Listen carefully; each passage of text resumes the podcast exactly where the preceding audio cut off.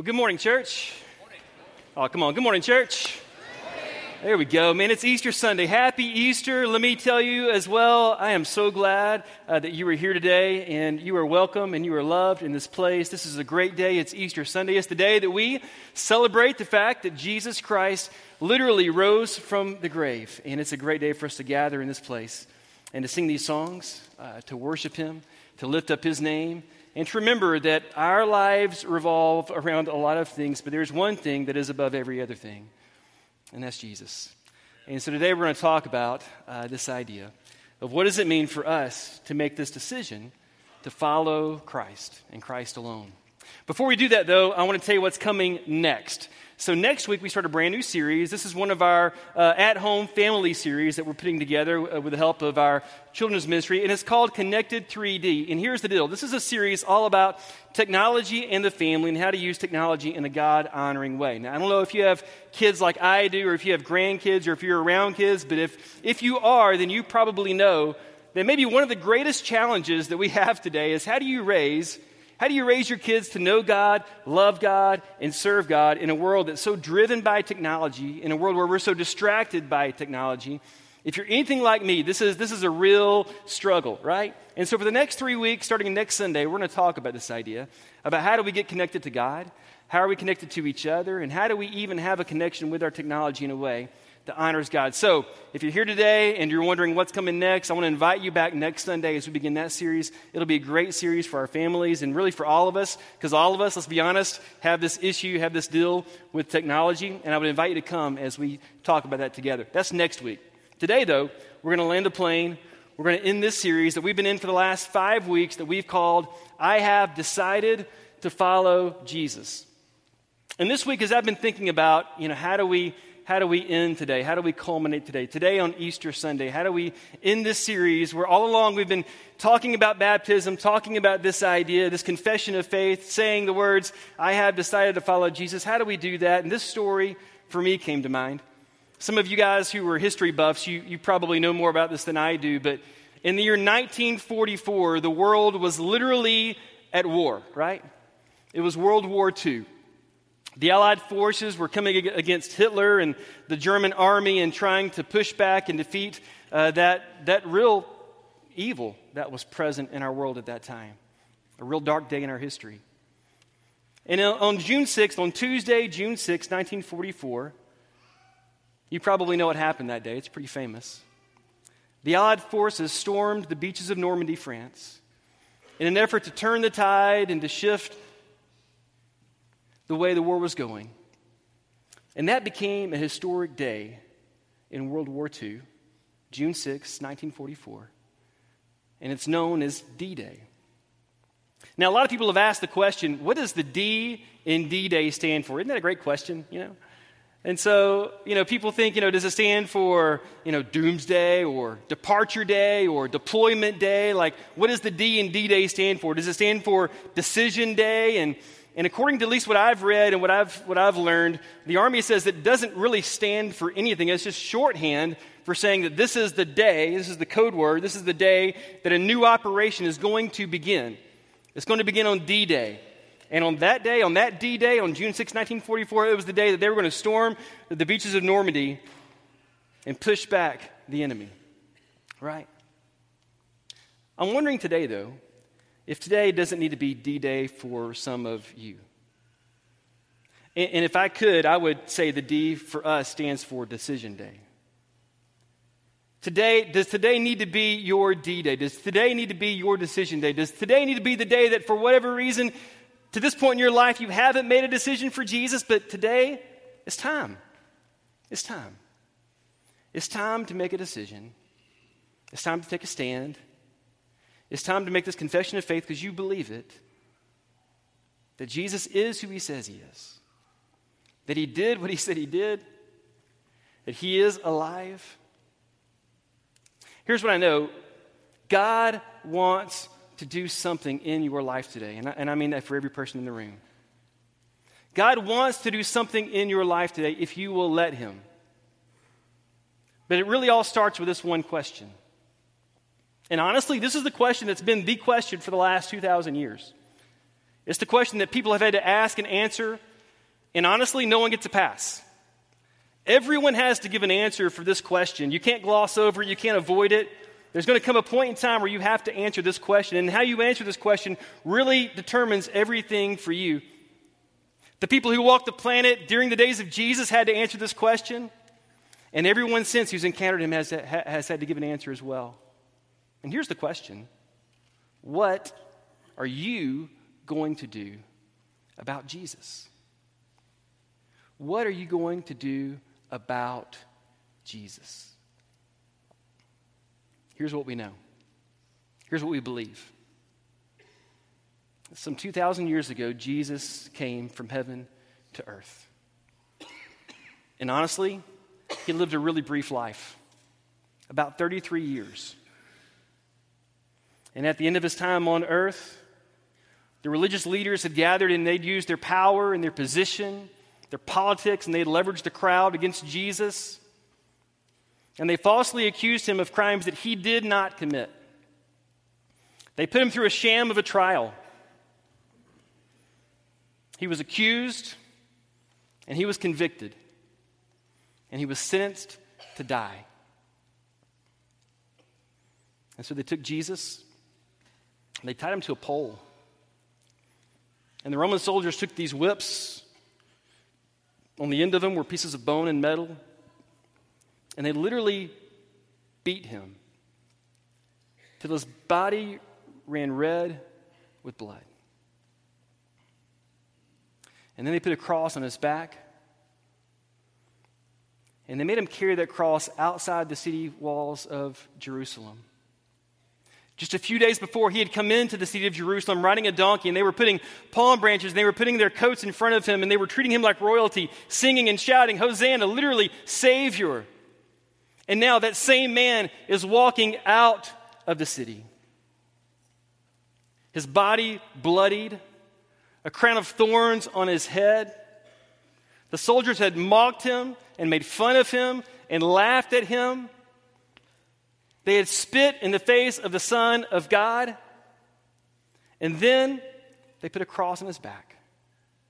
And they made him carry it outside those city gates he walked in just a few days before. They took him to a place called Golgotha. And it was there that they laid that cross on the ground and they put Jesus on that cross. And they stretched out his arms and they pulled down his feet. And they literally drove nails in his hands and his feet. And I know that maybe you've seen that maybe in a movie or you've seen a picture of that in a picture Bible somewhere or whatever, but I'm here to tell you nailing a man on a cross is not a one man job. And then they lifted that cross up and they dropped it in a hole in the ground. And can you imagine the pain? It's the bottom of that cross hit rock. And that Friday, about 9 a.m., Jesus was crucified. Literally.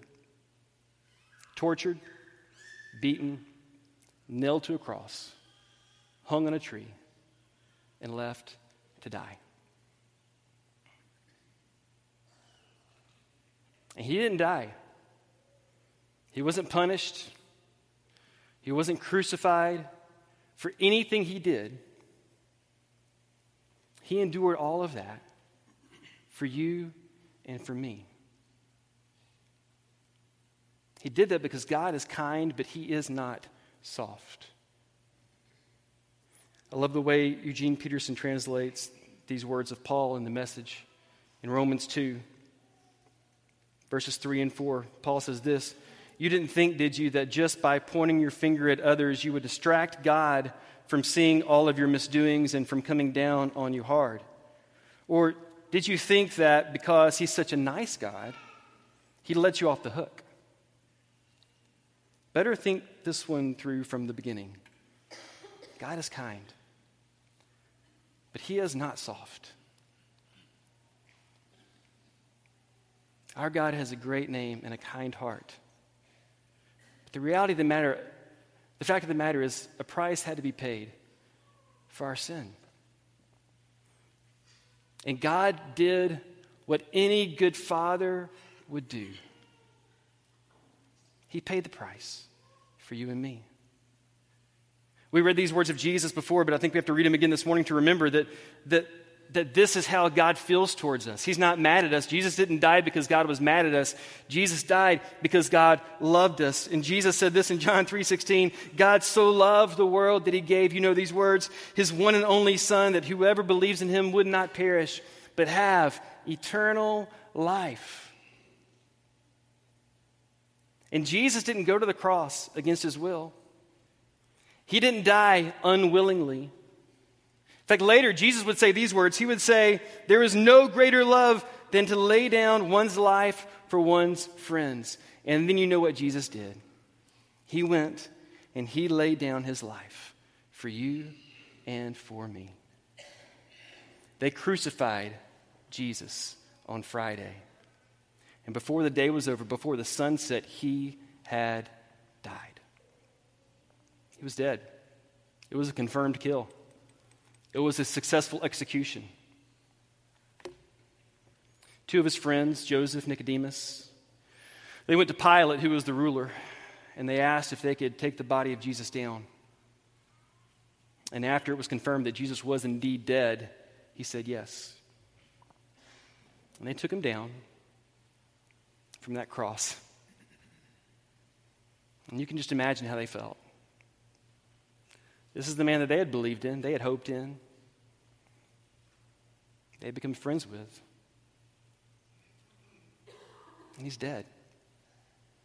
The story was not supposed to go this way. The Messiah was not supposed to die today.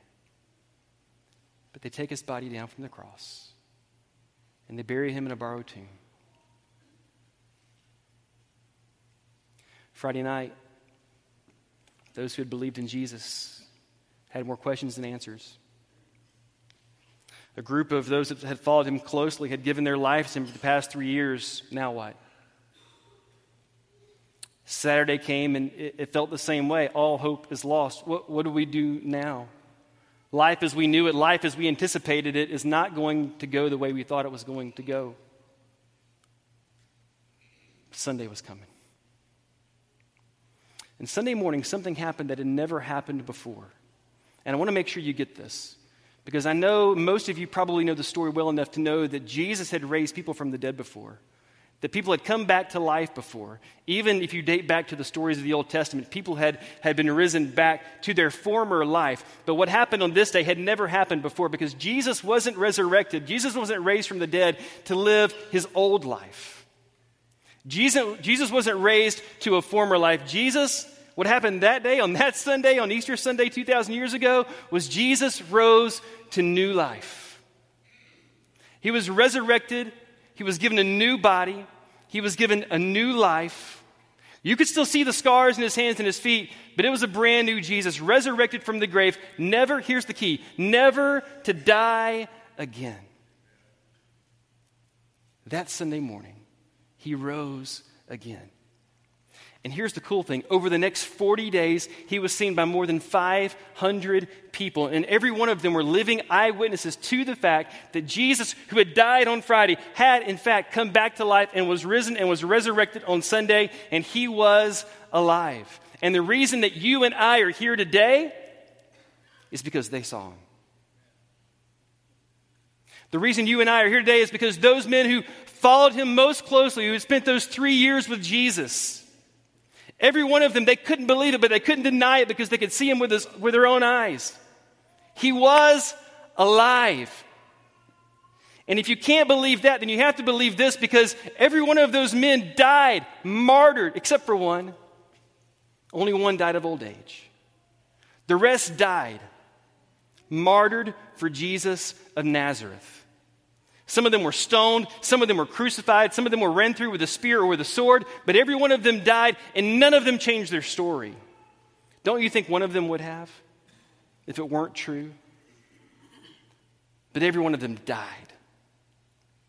They died because they knew death had been defeated, sin had been conquered. Satan had been sent packing. The King of Kings and the Lord of Lords had been lifted up from the grave. And they knew that Jesus had been resurrected and that they too had already passed from death to life. Here's what I want you to know today the resurrecting King wants to resurrect you too. Jesus the resurrected King wants to resurrect you too from death to life. And if you haven't entered those waters of baptism yet, He wants you to walk into those waters because He wants to move you from death to life. And I don't want you to miss out on God's resurrection story for you. That's why we have these two crosses on stage. Maybe you've been wondering the whole time, why are there only two crosses? I'm pretty sure there were three. I've seen the pictures. I Googled it. There's three crosses. Where's the third cross? Right? Here's why. Galatians 2.20. I love the way that, that Paul, one of Jesus' closest followers, said this. He said, My old self has died. My old self has been crucified with Christ. It is no longer I who live, but Christ lives in me. And the life that I live in this earthly body, I live by trusting in the Son of God who loved me and gave himself for me. So you see, there's two crosses here because in the middle are these waters of baptism. And this, this is the third cross. This is the cross of Christ. This is your cross. This is where you too are crucified with Christ, where you died. I have been crucified with Christ. When you walk into the waters of baptism, something dies. You die. The old self dies in the waters of baptism. You die, and you are literally buried underwater. Not for three days. Yeah, I know what you're thinking. But you're buried. And then, it's no longer you who live, but it's Christ who lives in you. And this is mysterious. I'll, I'll, just be honest. Paul would later explain this is, this is the Holy Spirit of God that you receive when you were baptism, when you were baptized. Living in you, taking up residence in you, putting its seal on you. This is the Holy Spirit of God. When you are resurrected to new life, this is how it works. You receive the gift of the Holy Spirit. Christ lives in you. In other words, you will never, ever walk alone. You'll never walk alone. The Holy Spirit of God is with you, and He will walk with you. He will be your guide, He will be your comforter, He will be your peace. He will prompt you to do things that you want you don't want to do, but they're the right thing to do. It's kind of annoying, I'll be honest. Because Christ is living in you. It's no longer I who live, it's Christ who lives in me. So the life I live in this earthly body, I live how? By trusting in. There's that word again by believing in, by faithing in. It's the activity of faith in the Son of God, in Jesus Christ alone, who loved me. And here's the word gave it's a gift. Gave his life for me. That's why we have these two crosses. Because today we want to see some of you step into these waters and we want to see some of you crucified with Christ. We want to see some of you die and be raised again, be resurrected into new life. But you have to answer this question What, what are you going to do? What are you going to do about Jesus? When I was in college, I worked at a church in Montgomery, Alabama, and I was an intern with the student ministry with the teenagers. And I'll never forget, one, one day, it was during the week, we got a call and on the other line was this person telling us that there was a, a, man at the hospital that wanted to be baptized. Could we help? And of course, the answer was yes. So they gathered all of us up because they needed some help, some manpower. And uh, not long after, an ambulance arrived at church, at the building. And the paramedics unloaded an, an elderly man on a stretcher. And he was hooked up to wires and tubes and oxygen, the whole nine yards. And they wheeled him into our church, up to the stage, and we gathered around and we lifted that stretcher and carried it up the steps around to the baptistry, to the waters. And the paramedic said, He wants to be baptized, but here's the deal we're, we're going to have to unhook him from all of these things, and you're going to have to get him down and up really fast. This is not this is like life threatening. You need to be quick about this. And as soon as you pull him back up, we're going to rehook him up to this equipment, to this medicine, to the oxygen, to all of it. So all of us gathered around, and we each grabbed the sheet that this man was laying on, and we asked him the question that we ask everybody Do you believe Jesus Christ is the Son of the living God? And with whatever power he had in his lungs, he said, I do. And the paramedics unhooked him as we're holding him over the water. And we lower this man down into the water, and then we lift him right back up. They put the oxygen mask back on his face, and they hook up all the IVs and wires. And I'll never forget that day because, on the one hand, it was a really sweet moment, right? To see this man who was literally at the end of his life give his life, give what was left of his life to Christ. It was a reminder that it, it is never, ever too late to make a decision for Jesus. Can I get an amen? It is never, ever too late to make a decision for Jesus. But on the other hand, I thought, man, what, what a sad day. And I don't know his circumstance, I don't know his story, but just what a sad day.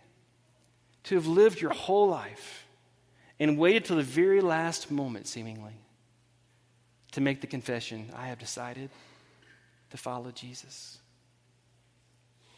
Today, it's my hope and prayer that you won't wait. That if for whatever reason you have not made that confession of faith, made that decision, that today you would make that decision to be baptized into Jesus Christ. Jesus himself said this He said, Anyone who believes and is baptized will be saved, but anyone who refuses to believe will be condemned. Now, that may sound like bad news, but that's actually really good news because Jesus says the choice is in your hands. I've done all the work. All you have to do is receive the gift, believe in, and be baptized. Believe in Jesus and be baptized. And those who are, Paul would say this way later, and I love this, he would say, There is absolutely no condemnation for those who belong to Christ Jesus. Today, for some of us in the room, today needs to be that D Day. Today needs to be that decision day, that day that you step into these waters between these two crosses and you too are crucified with Christ. So that it's no longer you who live, but Christ who lives in you. Now, I'll be honest, this whole time i have been talking mainly to one group in the room, right? For the last 20 minutes or so, I've been talking to those of you who, for whatever reason, at this point in your life, have not made a decision for Jesus. But I want to pause and just for a moment, I want to talk to the rest of you. I want to talk to those of you who, who at some point in your life did make that decision to step into those waters.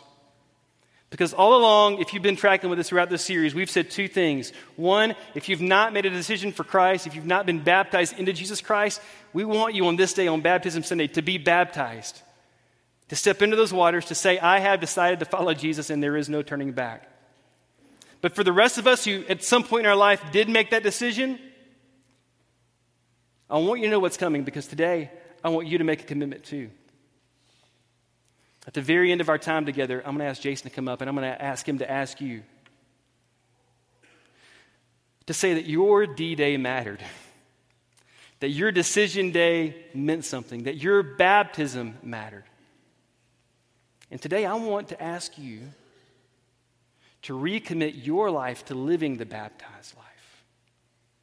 Because there's a sense in which you and I have to live out of these waters every single day. I love how the old prophet said it that the mercies of God are new every morning. Every morning when we wake up, we wake up and we have to live out of those baptism waters. And today I'm asking everyone in the room who at some point in your life made a decision to follow Christ to recommit, to reaffirm, to say again, I am giving my life to living the baptized life to literally live different because of what Jesus Christ has done for me. Church, if you would, let's, let's stand together.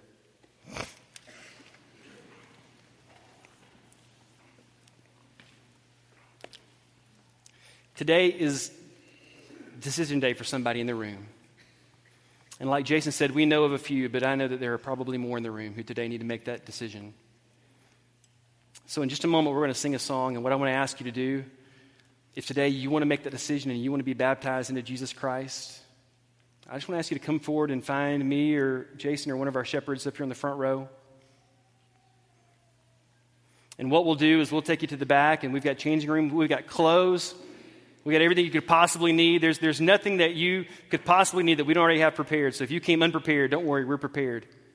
We've been praying for you. We've been waiting for this day. We've been, we've been excited, honestly, for what God's going to do in this place today. What I want to ask you to do is to have a small amount of courage come forward this morning in front of this group and make that decision to follow Jesus. And you may say, Man, I don't know. There's so many people in here. Let me tell you, you're never going to find a more friendly audience. There's never going to be a more friendly group that just cannot wait to hear you say that you believe in Jesus. When you leave this place, you're going to face some people that it's difficult. But in here, they're going to, they're going to clap. They're going to rejoice, and it's going to be a party. All right? Jesus Christ himself hung on a cross in front of the whole world, humiliated and ashamed. So you could stand here today in front of your friends and your family and confess him as Lord and Savior. Don't let anything stop you. I know you've got your excuses, I know you've got your reasons. Man, can I ask you to lay those down? I know you've got questions, and I want you to ask questions, but don't let your questions keep you. Do you believe Jesus is who he says he is? That's all you got to know. You'll figure out the rest, I promise. And if you don't, we'll be here to help you. It's never been about knowing enough, it's always been about knowing him.